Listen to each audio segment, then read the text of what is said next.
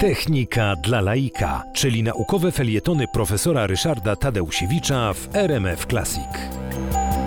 Kobieta, o której chcę Państwu opowiedzieć e, w tym męskim bądź co bądź towarzystwie e, e, twórców techniki, pochodziła, właściwie jej rodzice pochodzili z wsi Kombornia na Podkarpaciu.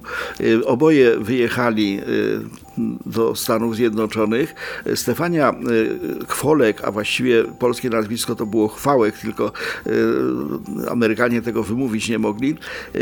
No, urodziła się już za oceanem, ukończyła studia E, powiedzmy chemiczne, ale pragnęła e, studiować medycynę. Jej marzeniem było to, żeby, żeby być me lekarzem, medykiem.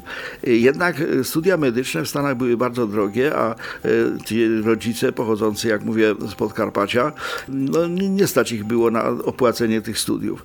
Wobec tego Stefania Kwolek, bo tak się w Ameryce nazywała, została w 1946 roku zatrudniona w zakładach DuPonta po to, żeby zarobić na studia. To był jej główny cel.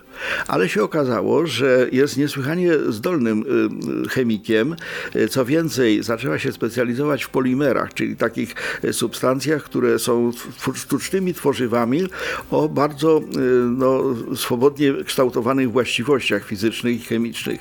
I y, zasługą Stefanii Kwolek było to, że w 1965 roku, a więc już po wojnie, wynalazła Kevlar. Kevlar to jest, taki, to jest taka tkanina, a właściwie włókno, z której robi się tkaniny, które jest niesłychanie silne, odporne, mocne, wielokrotnie mocniejsze od stali, a jednocześnie bardzo lekkie. W związku z tym ten Kevlar, wynaleziony przez Stefanie Kwolek i produkowany przez zakłady DuPonta, znalazł ogromnie dużo zastosowań, przy czym, co można podkreślić, są to zawsze zastosowania defensywne, prawda? Sprzewania Kwolek w tej chwili jest właściwie poprzez ten swój Kevlar obecna na wszystkich polach walki, dlatego że z kamizelki kuroodporne, hełmy, również zresztą w kosmosie te skafandry kosmonautów są robione właśnie z Kevlaru. Natomiast no, ona zawsze podkreślała, że jakkolwiek jej wynalazek posłużył dla celów wojskowych, to nie jest to broń zaczepna, bo nikomu nie można zrobić krzywdy kamizelką kuloodporną. Natomiast bardzo wiele ludzkich istnień zostało przez nią wylatowanych.